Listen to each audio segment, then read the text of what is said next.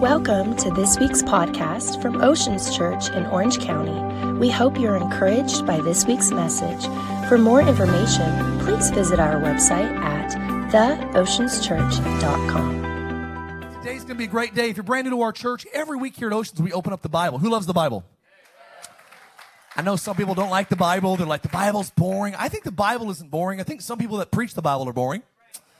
I don't think the Bible is boring. It's like saying flour and sugar are boring ingredients. It's like it's all about who's whipping that thing up. And I think that sometimes we open up the B I B L E and we don't put any energy into studying it, to letting it get inside of us. And so my, my, my, my heart every week is I try to I spend time with Jesus. I chew on his words. I pray for you guys each week. And then I just go, God, would you please show me how to use all of my energy to, to, to unlock all the energy that's in this book and usually, man, when we come to God's word, we don't have to defend it. It's like a lion. We just got to let it off its leash. And God does the rest. Everyone said amen. Well, it's going to be a good Sunday.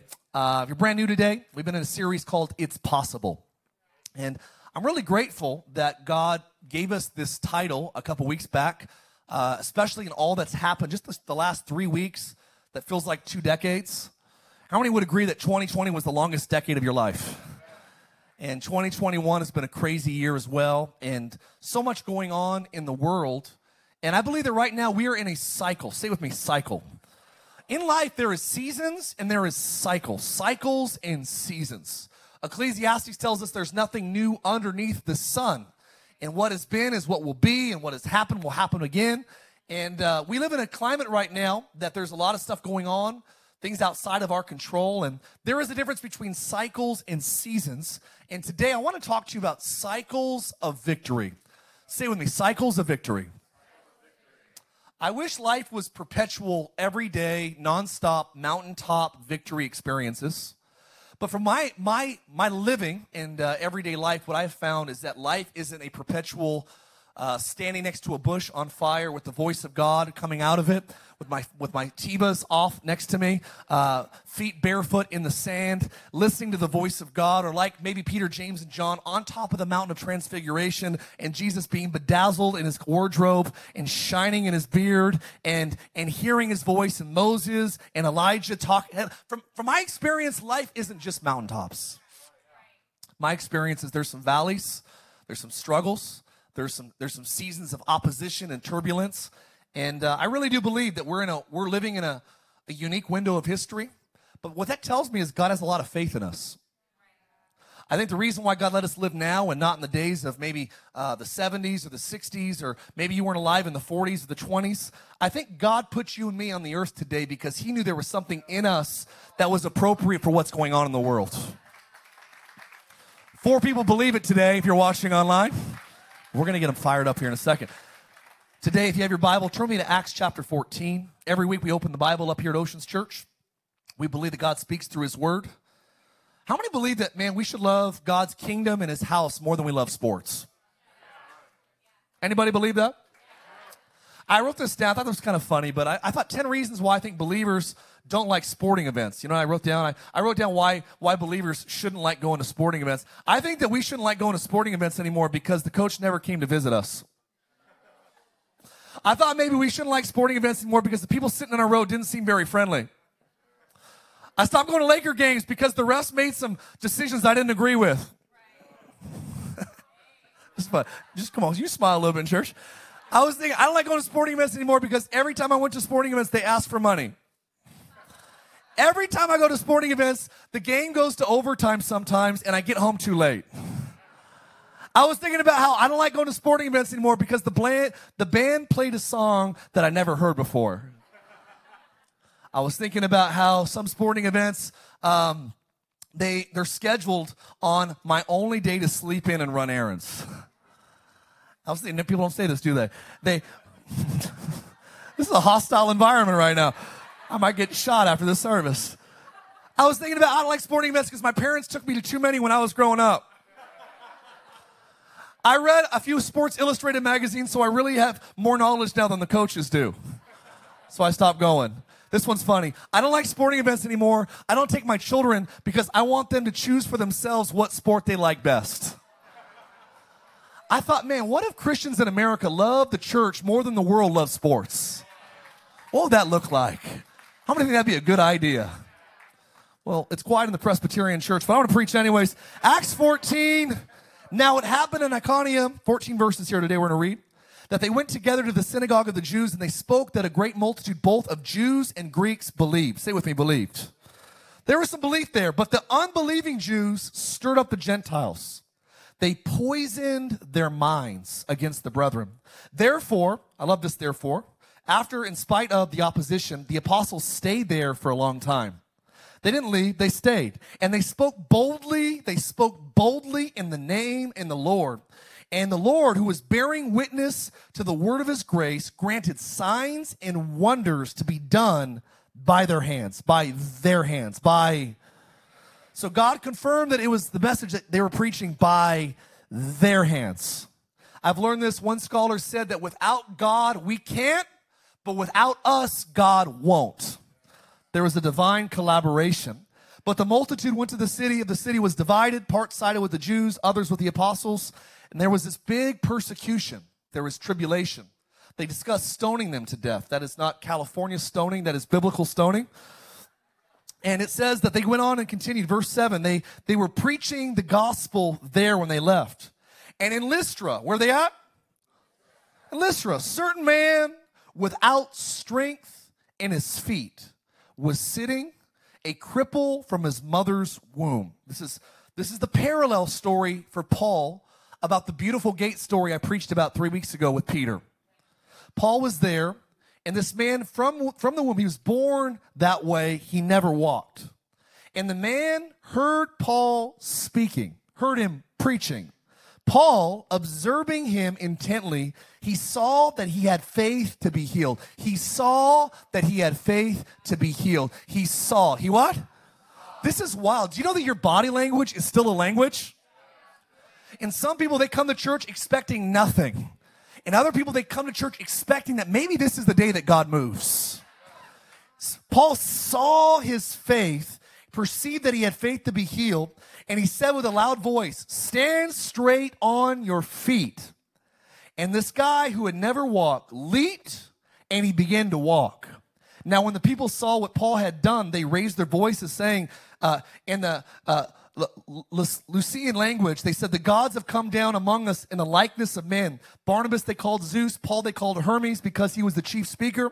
But the priest of Zeus went to the temple, to the city. They brought oxen, garlands to the gates, intending to sacrifice with the multitudes. But when the apostle, uh, apostle Barnabas and Paul heard this, they tore their shirts like Hulk Hogan. Come on, somebody. They ran out among the multitude, crying out, saying, Hey, we are just men like you are. Settle down. We are just like you with the same nature, and we preach to you that you should turn from these useless things to the living God who made heaven and earth and the ocean and all the things that are in them. And it says, with those words, they barely constrain this crowd from worshiping them. But it's wild how fast humanity can go from worshiping you to wanting to kill you.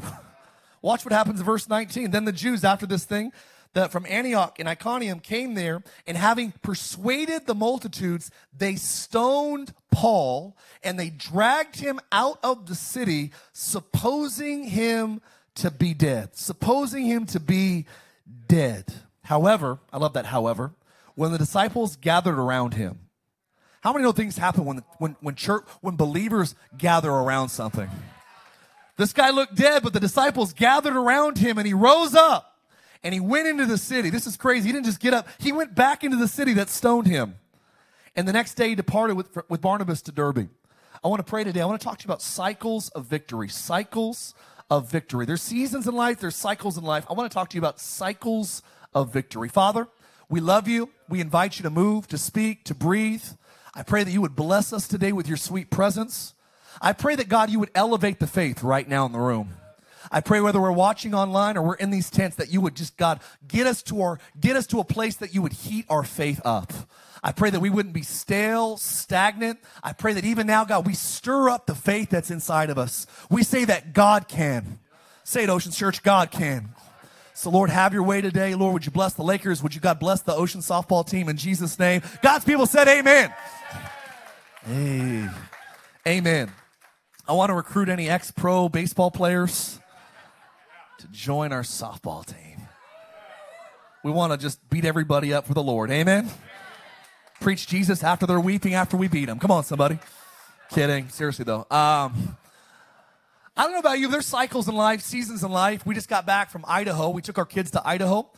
Um, it's amazing you take your kids on vacation. Really, taking your kids on a trip is just feeding them in a different city. That's all vacation is. It's eating in a different city with your kids. And we took our staff, and it was a great trip this week. And I went through the airport. And can we can we all agree that the airport is a lawless place?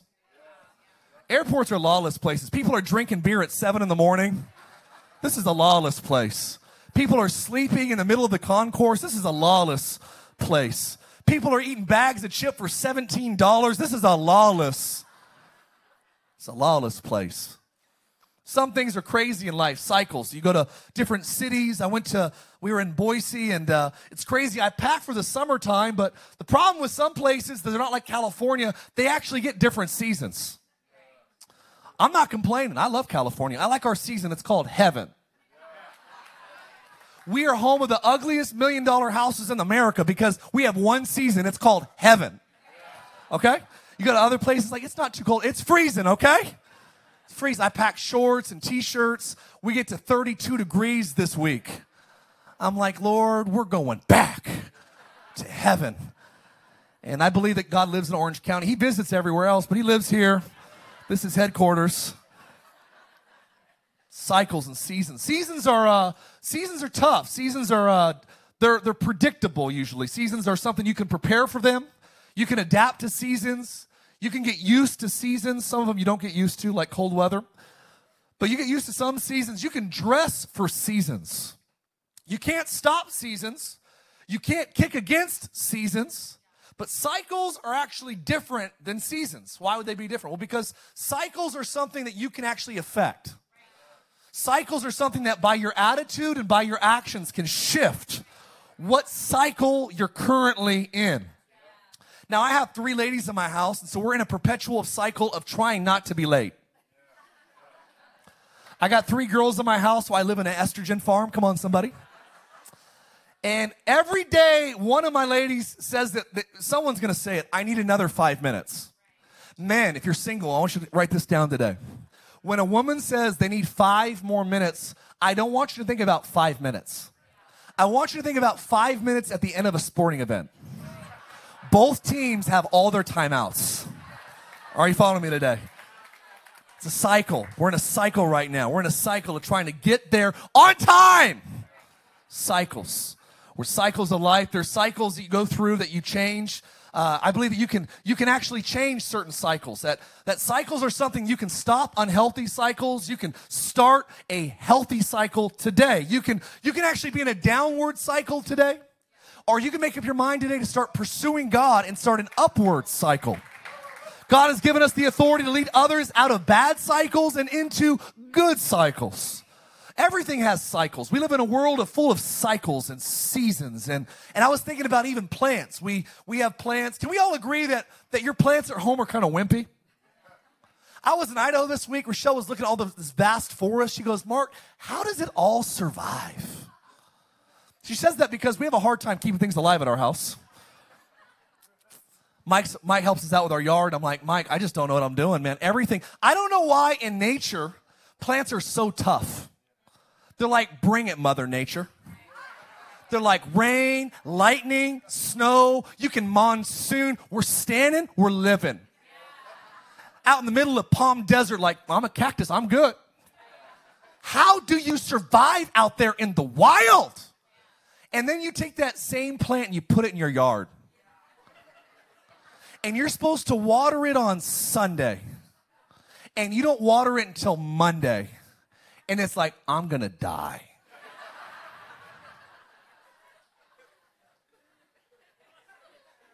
It's a phenomenon. Cycles.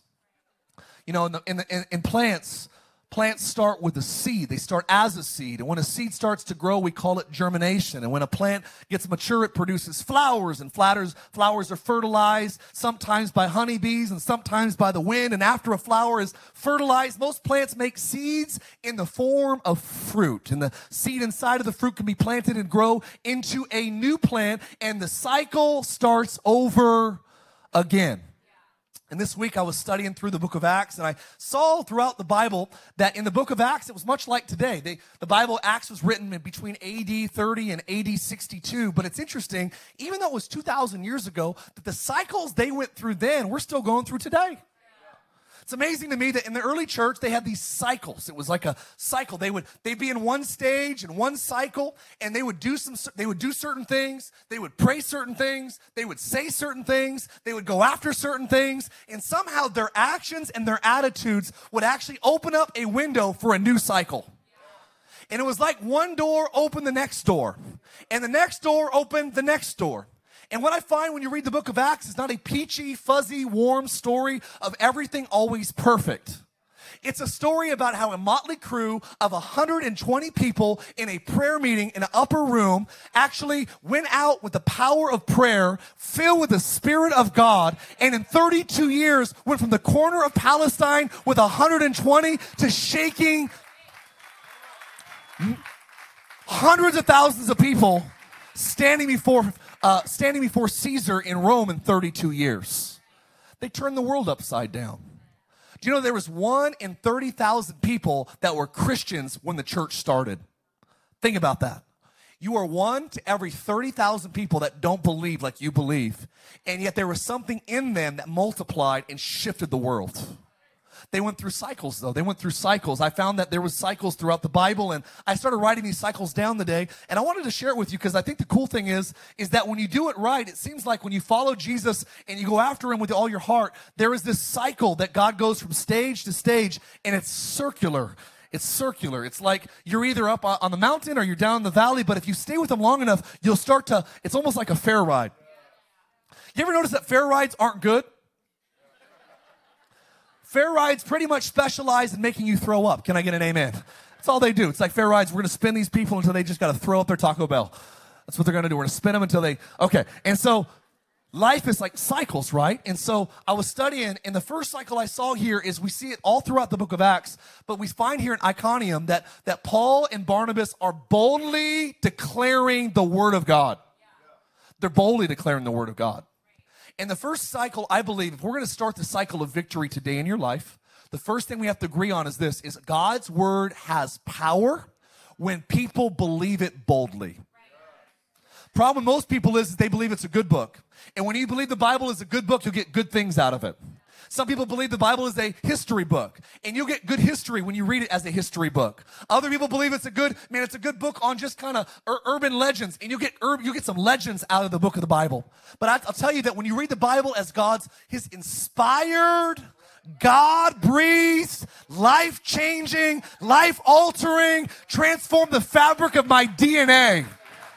You read it like that, you get something differently out of it. Can I get a good amen?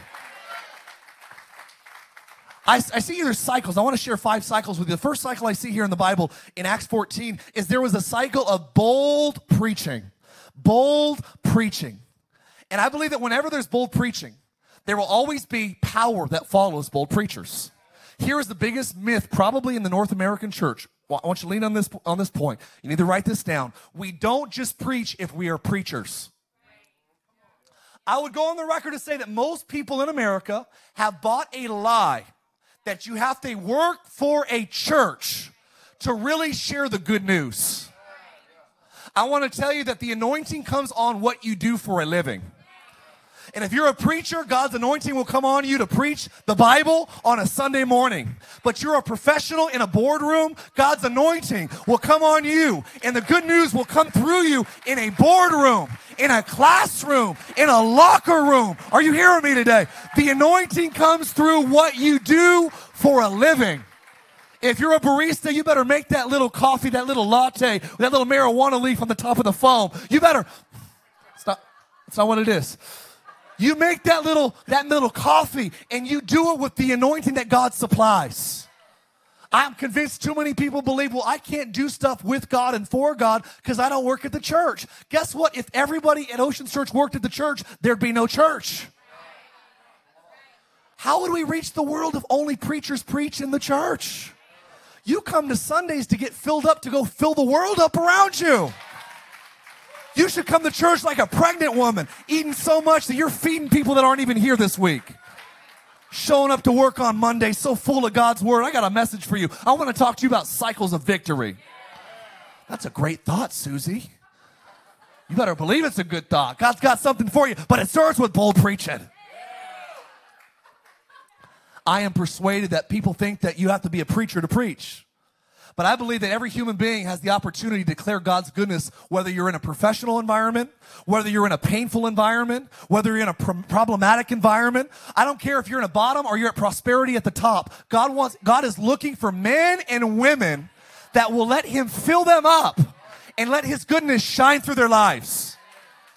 You know, the anointing comes on you. That's why David had to take off Saul's armor. He goes, Look, I'm not a king. I don't fight with armor and giant swords. I hung out in the backwoods. I played the harp by a van down by the river with my slingshot. I'm not good at swords and javelins. I'm good with my little slingshot. And I have found that God's anointing will come on what you do for a living. Well, I'm not here forever. That's all right. God's anointing will come on you for a season. I worked at Winco. I was a deli slicer. I had 15 moms in the deli.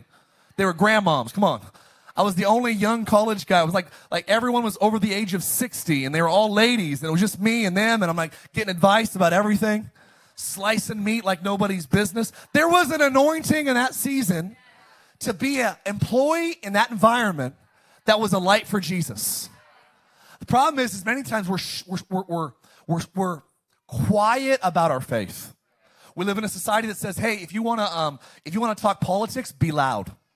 You want to, you want to get on Instagram and scream what you believe about uh, your diet and what you should eat, the meat you should eat or the meat you shouldn't eat, or you want to be loud about the CrossFit gym you go to, or you want to be loud about the, the Netflix show you watched, or the recipe that you cooked. You can be loud about anything and everything, but as long as it doesn't have anything to do with Jesus Christ.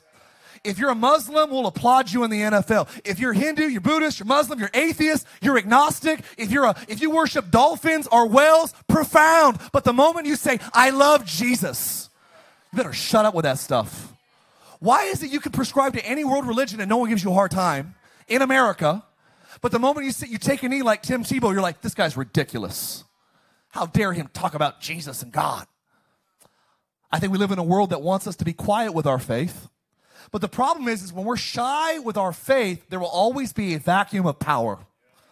Because God's power comes on believers that are bold. You know why some churches don't see miracles? Because they're not, they're too scared to actually step out of the boat. So what we do is we sit in the boat and we criticize the Peter churches. You know the Peter churches that are getting out on the water? That guy's actually praying for sick people. Get back in the boat, Peter. You're going to get wet out there. You're, you don't get back in this boat, young man, you're going to get soaked. You're going to drown out in that storm. You have no, listen, Jesus belongs out there. Peter, you better get your butt back in this ship. Can you believe? That's what they do. That's what the, listen, the, the disciples did it. 11 of them were in the boat talking about, man, that Peter's arrogant. He thinks that he can, he can do what Jesus did that Peter, what a what a prima what a spiritual elitist. That joker thinks that he can walk on the water with like, like Jesus is walking on the water. That guy, that guy's an idiot. He better get back in this boat. You know that Christians then do the same thing they do today. That Oceans Church believes that God still heals people that God still does signs and wonders, that the Spirit of God is still on the earth, that He still speaks to His sons and daughters? Get back in the boat, Peter. Can't believe that guy. What an idiot. I believe that, that God follows and he fills those that are bold for him. Problem is, is modern religious focuses more on filling up churches with people than filling up people with God. We want to have full people, uh, full full churches, but we want full churches that because because the people are so full, they're bringing others think the problem is today is people think that they don't have they don't have the opportunity to function with God in their work environment. I believe that God wants to anoint us in physical, tangible ways. What is the anointing? It's actually living and doing life with God. in sync with God. And I think many people, they don't do it. But I, I think if sickness is tangible, I think if sin is tangible, I think the presence of God in our life must be tangible. I think if the world celebrates sin, the church has to celebrate the presence of God. And I'm tired of living in a society that we celebrate our darkness out in society more than this church celebrates its light in the church. We have to be those that go, God, we need a tangible touch. God lives in the heart of every believer, but not every believer is willing to give God all of their hearts. I believe if you're a designer, let God uh, uh, stimulate your imagination and design with God. If you paint, paint with God. If you're a mechanic, come on, fix things with God. If you're a teacher, come on, teach with God. If you are you hearing me today? If you're a director, direct. The problem is, is we compartmentalize our faith and we say God only cares about me on Sundays. If you're an entrepreneur, I believe the greatest entrepreneurs on the earth should be those that have a direct phone line to heaven. I believe the greatest businessmen and women on the earth should be those that have a direct phone line to heaven. Why in the world will we think that people are more creative that don't know the creator than those of us that do? I believe the greatest brand designers, labels, marketers, those that are doing things that are shifting culture, they should be those that know the God that made culture. I know this is foreign for some of you, but I'm just telling you today listen, God made everything. Why would we not include Him in what we're doing in life? See, Paul started preaching boldly, and bold preaching will always incite, it'll recruit faith to believe. He was saying, Yeah, there was a guy at a gate a couple weeks back. Peter was there. My, my friend Peter was in this city. He was at a gate called Beautiful, and there was a guy that was born paralyzed. He never walked. He was a beggar. He was he was a beggar. And one day, Peter and John, my buddies, they saw him and they said, "Hey, we ain't got silver and gold, but we do have we have in the, in the name of Jesus, rise up and walk." And guess what? A couple weeks ago, a guy that never walked walked. And as Paul and Barnabas are telling the story in, uh, in Lystra, this guy that's never walked heard the story. And he goes, Whoa, maybe if God did a miracle for someone like me, maybe he could also do it for me. You know, sometimes you don't have faith for yourself, but if you hear about somebody else that has gone through what you're going through and made it out with God on the other side, it somehow has a way of almost inspiring the level of faith inside of you. They're like, whoa, if he was addicted to alcohol and Zach got free, maybe God can get me out of my darkness. Whoa. Problem is, sometimes it's no one speaking boldly, sharing what God has done for them. I stand before you today as a living witness that I was in darkness. I was in bondage. I spent 18 years worshiping myself. And you know what you, you worship based upon what you fear. And if you study what you worship long enough, you'll see what you fear. And if you look at what you fear long enough, you'll see what you worship. Here's the good news when you fear God, you're not scared of a lot of stuff. When I worship God, I'm not scared of a lot of stuff. And today, I believe this story is so uh, so so uh, powerful because the second thing that bold preaching will do, it creates a second chamber, the second cycle, which is when people will live with God and preach His word boldly. The second thing that happens is, is God's power, his credentials will flow. It says that God accompanied the, the preaching boldly. The Lord confirmed it with many signs and wonders following. Why do miracles happen at Oceans Church on a regular basis? I believe every week miracles happen because we just preach boldly that he still does. We had a guy that hasn't had a, he hasn't had a seizure in eight months, has had an epilepsy for most of his life, was sitting right over here for service. And literally, God, eight months ago in this church, in these tents, healed his body of epilepsy. We have people that couldn't get pregnant that have gotten pregnant in this church. Doctor said, You're not going to get, we are pregnant, we're having babies. We serve a God that does the impossible. What are we going to see, church? We're going to see church uh, that has power flowing through it. You know, Mark 16, 17 says, These signs follow those that believe. That what? That signs follow what? Those that believe. I think there's an absence of signs and wonders and miracles in America because there's an absence of churches that still believe that he can do them. One of my friends said that the Jesus you believe in is the Jesus that you receive. If you believe in a Jesus that heals headaches, he'll heal headaches. But if you believe he's big enough to cure cancer, he'll cure cancer. Jesus, what we see is the Jesus that we get. What we sing about in worship, we bring about. We want to be a church that actually preaches. It says in Mark 16, 20 that they preached everywhere and the Lord was working with them, confirming the word, confirming the word, confirming the word by accompanying of signs and wonders following. You ever booked a reservation for a hotel and you didn't get a confirmation email? And you're like, someone stole my credit card. You ever bought something online and they were supposed to send you a confirmation and you didn't get it right away and you're like, "Whoa, I think I just I think I just get I, just got ripped off." We ordered a piece of furniture for our new house from this website we thought was legit and it wasn't legit. And uh, we thank God that you know we're like, hey, we got ripped off. They're like, okay, we'll refund you if it's if, if you're telling the truth. And so we got refunded. But I was I was thinking to myself, how crazy is it that we count on confirmation almost everywhere? You book a hotel, send me my confirmation. You book a flight, send me my confirmation. You sign up for car insurance, I need an email confirming that I'm insured. So, why would we want confirmation everywhere else in life? But when it pertains to blind faith, we go, God, I'll, I'll, I'll pray, but I'll never expect that you're going to confirm that you're the God that heard. Listen to me. God, God's miracles are his confirmation that we're actually doing what He asked us to do. And at Oceans Church, every week, we're going to continue to see God shake Orange County with signs and wonders as a confirmation that those that preach that Jesus is still alive and He's still powerful, we're going to get what we preach on. Amen? All right. So, power is the second cycle that we see here. You know, it says in 1 Kings 17 24 that Elijah, it says the woman said to Elijah after she after Elijah brought her son back from the dead, True story. She said, Now I know, now I know that you are a man of God and that the word of the Lord is in your mouth because there was a confirmation of miraculous powers that followed. I believe many people don't believe today because there's not bold preaching that's leading to, to divine power. Bold preaching in your vocation, in your church, in your small group, in your family. If you will be bold with your faith, divine power will follow your life. The problem is we have an absence of power in Christianity today because we have an absence of boldness with our faith.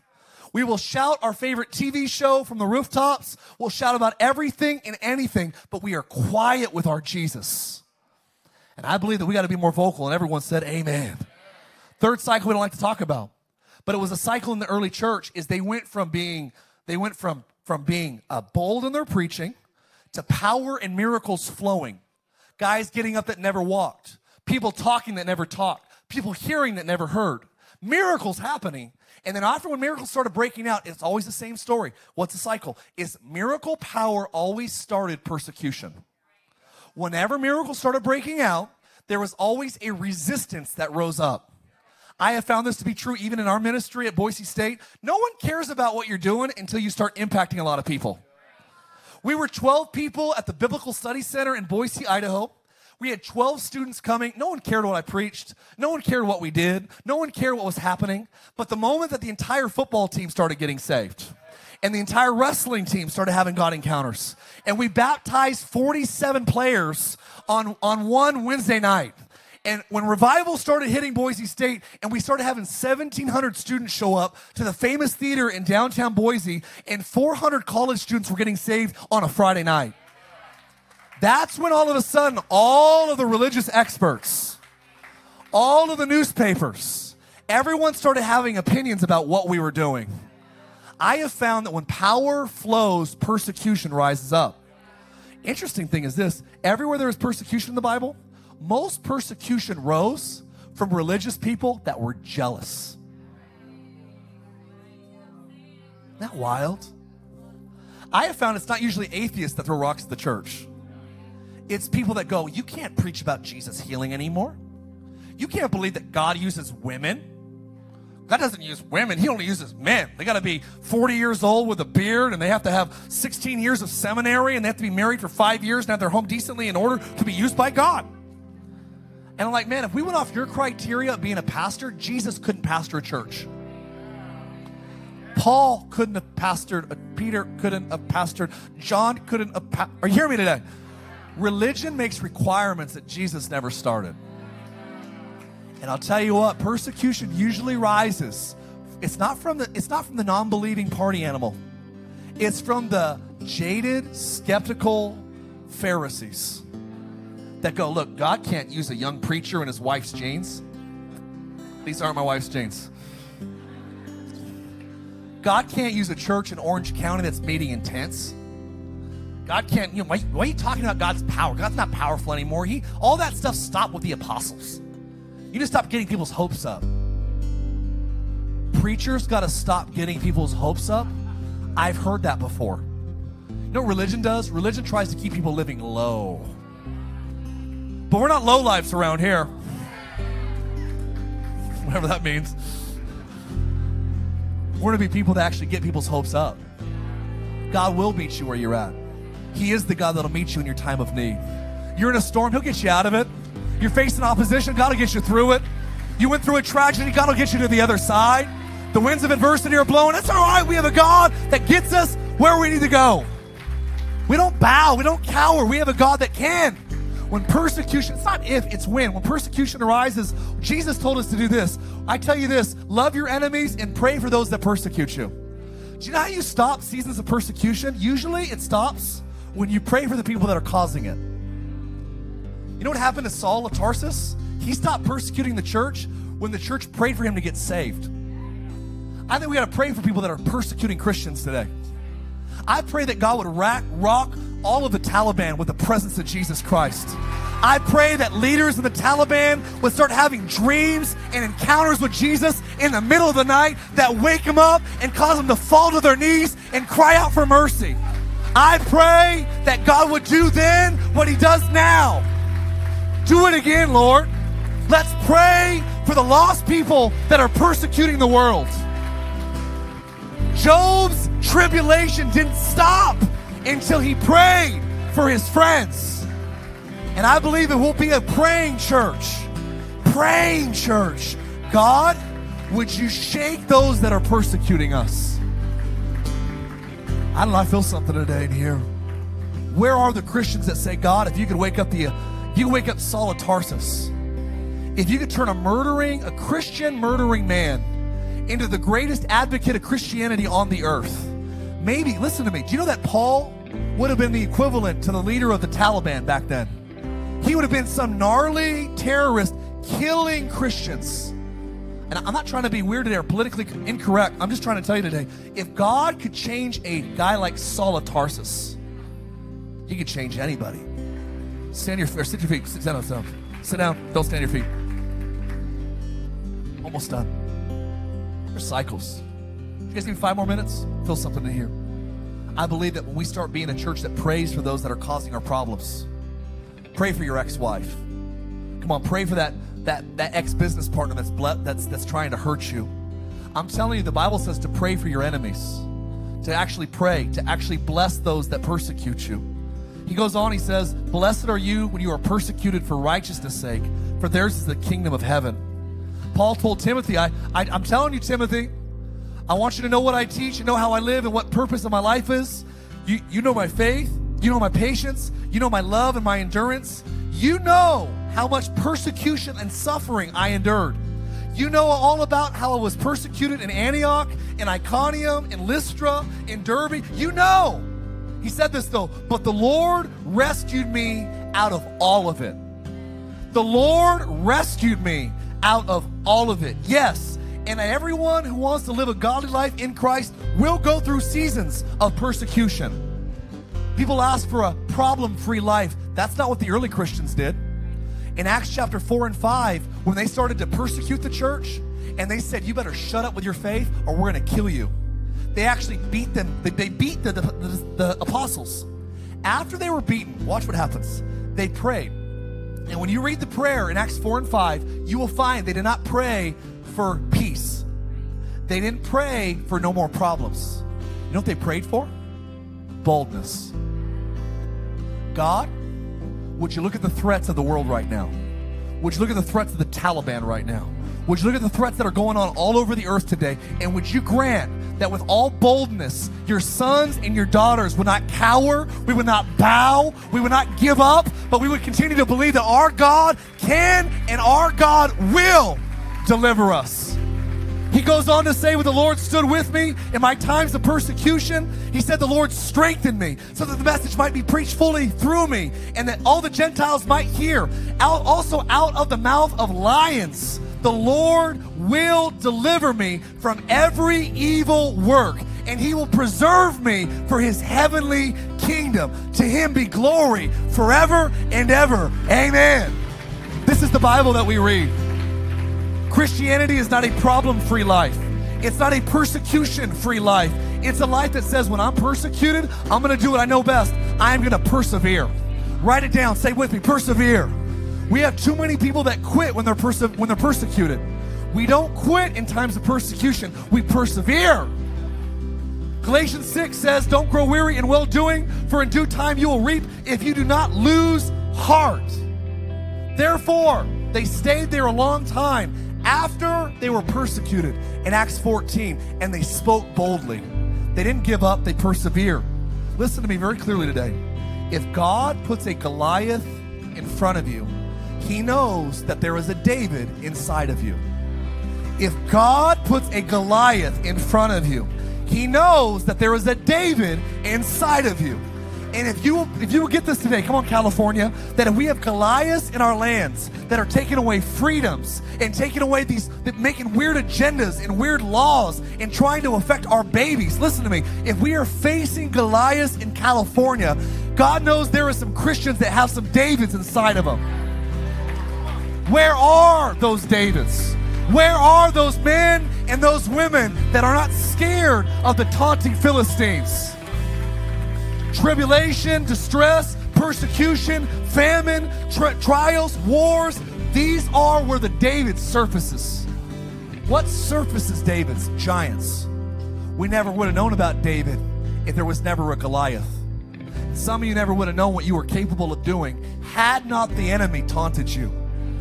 I, I believe the days will come that the devil will pay. The devil will regret ever messing with this state. This is the golden state, friends. The state does not belong to hell, it belongs to heaven. And I'm telling you right now, we moved here because I believe heaven's going to invade the state once again. If you believe it, give a hand clap and a shout.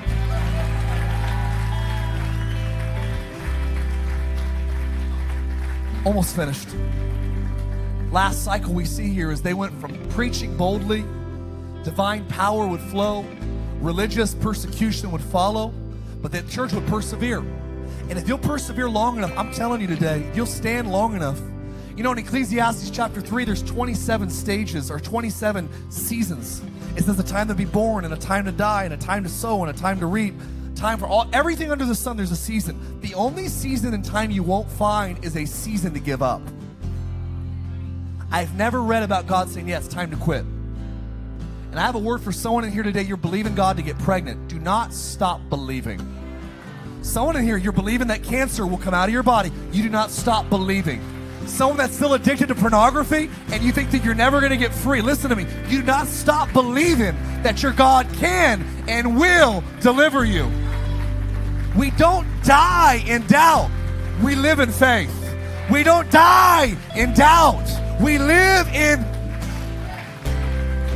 Paul says to die is gain, to live is Christ. What I don't do is I don't give up on this idea that to be absent from the body is to be present with the Lord. If I live, I live by faith.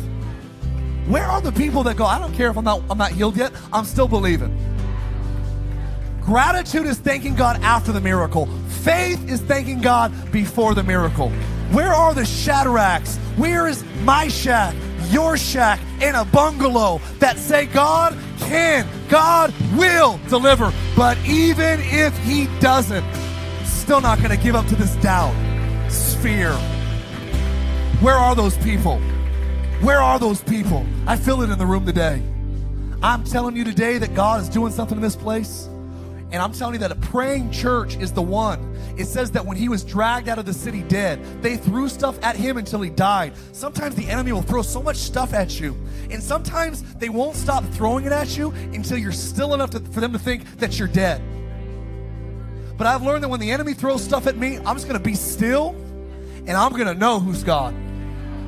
They dragged him out of the city, but here's what I love is that it says the disciples gathered around him. Listen to me, some of you, your miracle will start if you start getting some real Christians around you.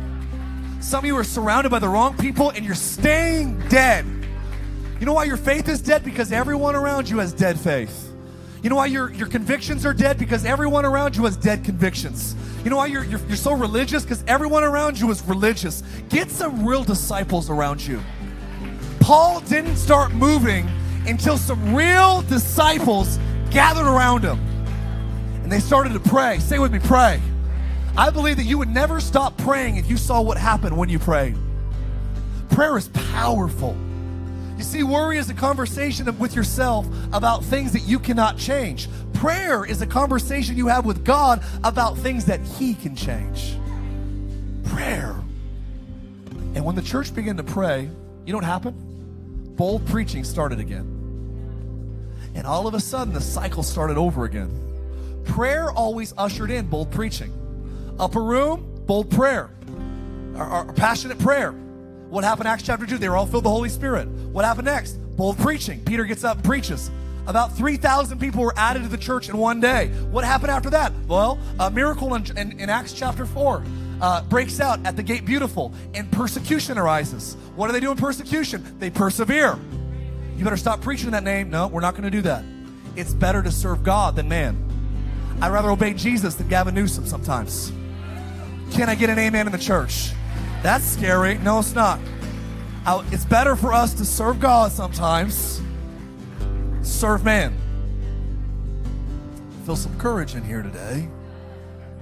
And I'm telling you, I feel the presence of God. If we will be bold in our preaching, He will be strong in His power. I believe what we see in miracles in the Bible, we'll see them in Oceans Church.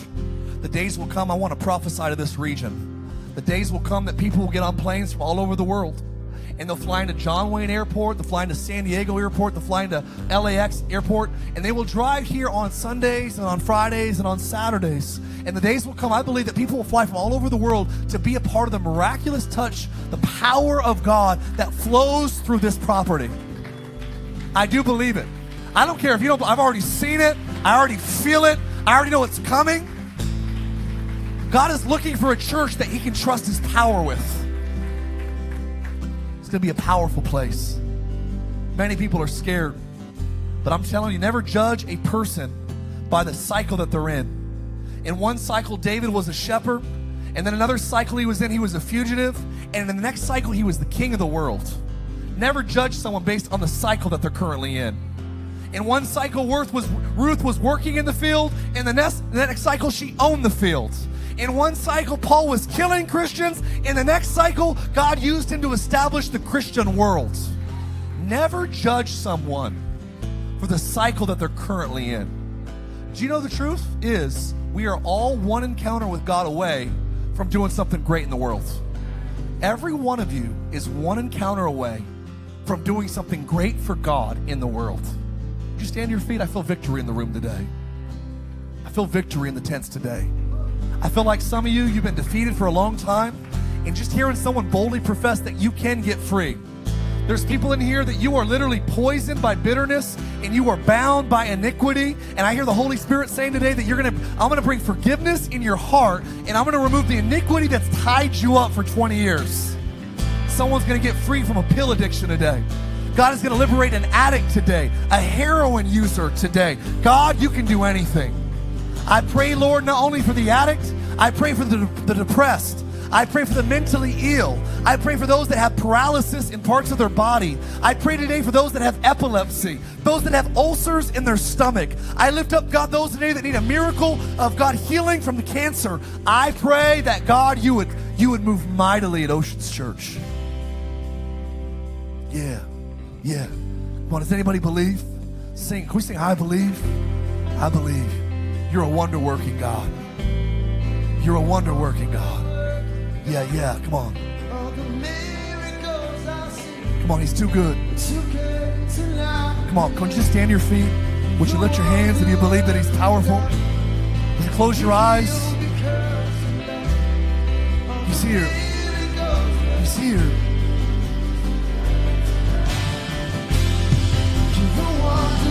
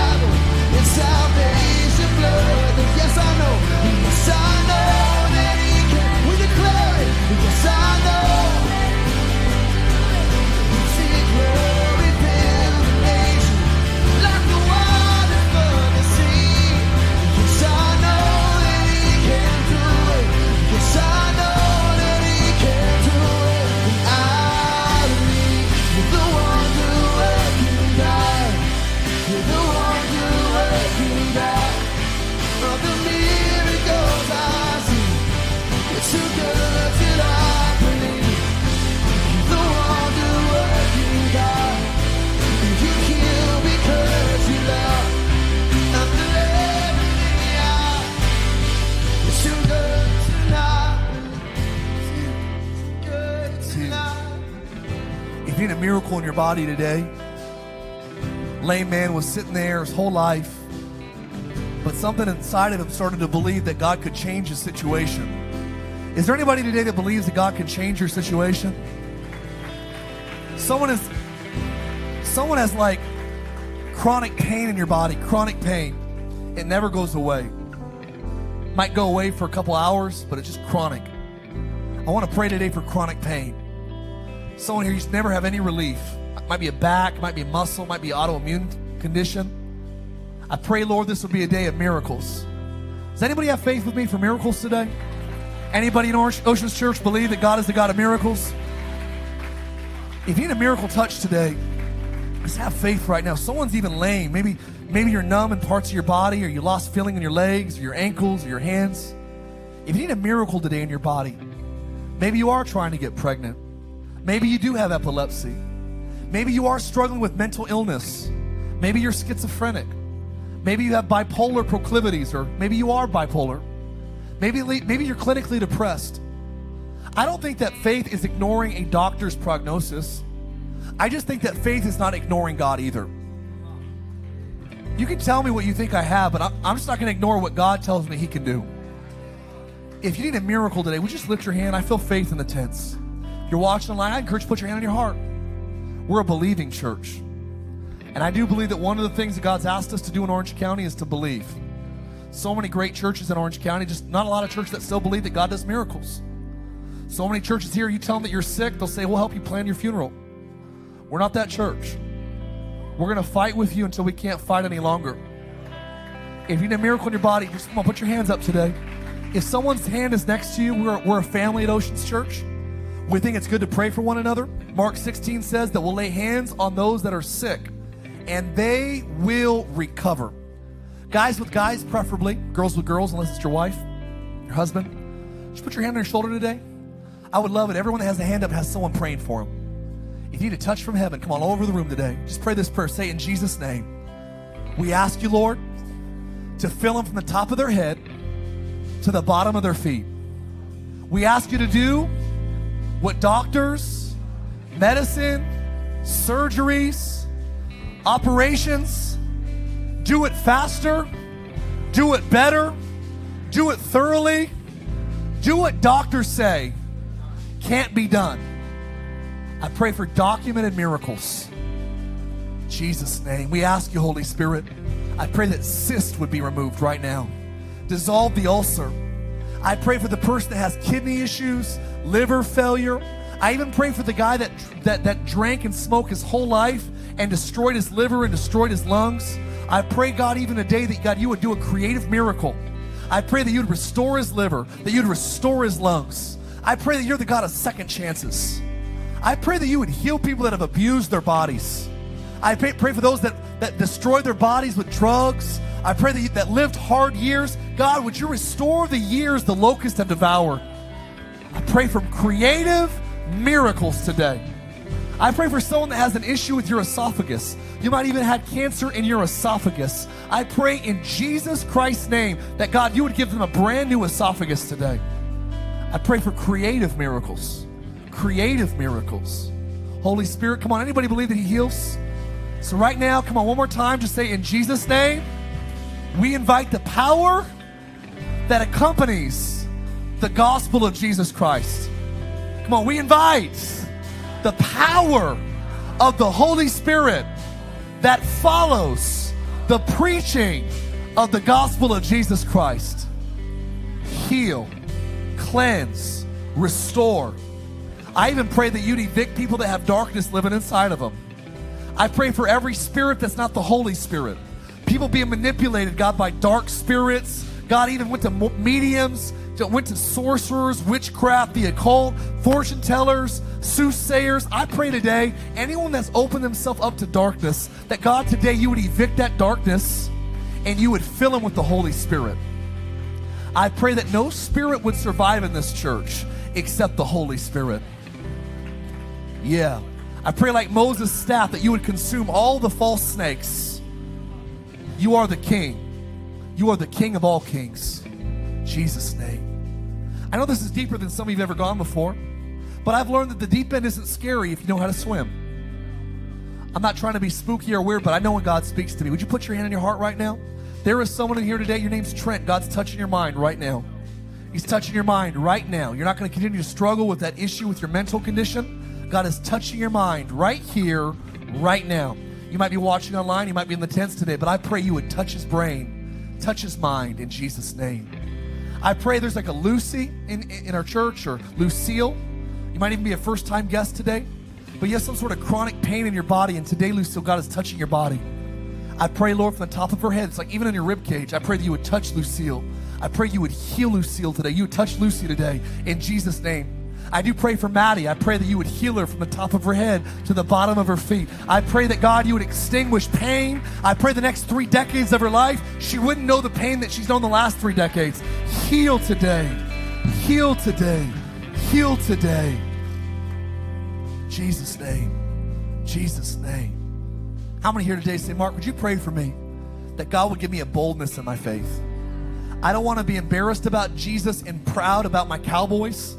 I don't want to be more, more of an advocate of the Rams or the Lakers than I am of Jesus Christ. Would you make me as bold about, about Jesus as I am about CrossFit? Would you make me about, as bold about Jesus as I am about my vegan diet? Would you make me as bold about Jesus as I am about, about barbecue and brownies and crumble cookies? God, make us bold. If you want God to make you more bold today, would you just lift your hands? I believe He'll fill you with boldness. I pray that Oceans Church I pray we wouldn't be scared about being politically correct. I pray that we wouldn't be scared to step on some toes sometimes, not to be rebellious, not to be defiant, but to be God honoring. I thank you that we will never dishonor you to honor men. I pray that we'd be a God honoring church, do our best to honor everybody else, but we're never going to dishonor Jesus. We're never going to dishonor the Holy Spirit. So I ask you today, say with me, make me bold. Come on, say it like you mean it. Make me bold. Look at the threats in the world today and make us bold. Look at the evil in California today and make us bold. Look at how crooked our state is today and make us bold. God, if there was ever an hour to be bold, it's now. If there was ever a place to be bold, it's here. Make us, make me bold. Bold. Be strong and courageous. Be strong, Oceans Church. Be strong and courageous.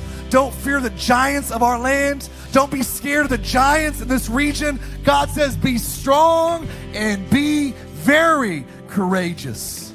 For the Lord our God is with us wherever we go. And everywhere the sole of our feet treads upon, he will give unto us. As he was with Moses, certainly God will be with us. As he was with Joshua, certainly he will be with us. As he was with, as he was with Peter, James, and John, certainly he will be with us. So God, make us bold today. Hands on your heart today. We'll close. I'm, I'm finished. We're in, we're in overtime right now. I pray right now for anyone in the tents, anyone online that is not currently living with Jesus, living for Jesus. Hear me clearly. Living with Him, living for Him. Some of you have God in your life, but you're not living for Him. You believe in Jesus, but if your life was a car, Jesus would be in the trunk. He's in your car, you believe in Him, but He's not driving your life. Others of you, he's in the back seat. Others of you, he's, he's riding shotgun. Today, I feel like the Holy Spirit says, Would you hand me the keys? Hand me the keys. Come on, Carrie Underwood said it best. Let Jesus take the wheel.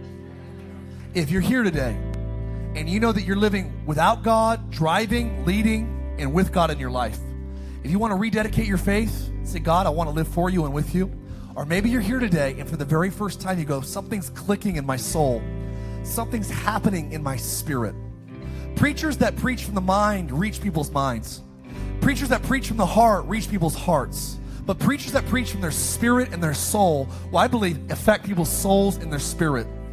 And today you feel something in your soul and your spirit that says, I want God in my life. If that's you today online or in the tents, I want you to raise your hand on the count of three.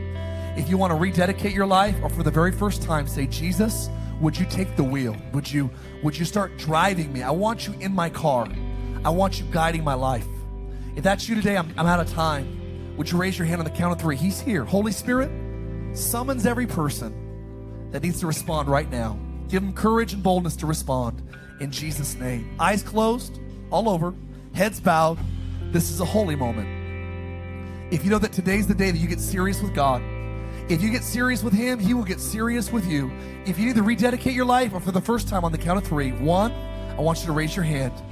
Two, I'm not going to embarrass you. I'm not going to have you come forward. I just want you to raise your hand right now where you're at. Three, that's me. I'm rededicating my life. Today's my day. I'm not missing this bus. Real high, lots of hands today. I'm going to keep keep them up. I'm going to count. I'm going to I'm going to count real high. Don't be shy. I see three, four. Keep it up high. I see five, six, seven. Real high. I see eight. I see nine. I see ten. Real high. Real high. I see 11. I See 12. Real high. 13. Thank you. Real high. 14. Awesome. 14 hands. Miracles to flow right now. And I pray for Iman right now. We continue to pray for our, our friend that's right now in that hospital room. I pray as there's, there's, there's 13 miracles happening right now. People getting right with you.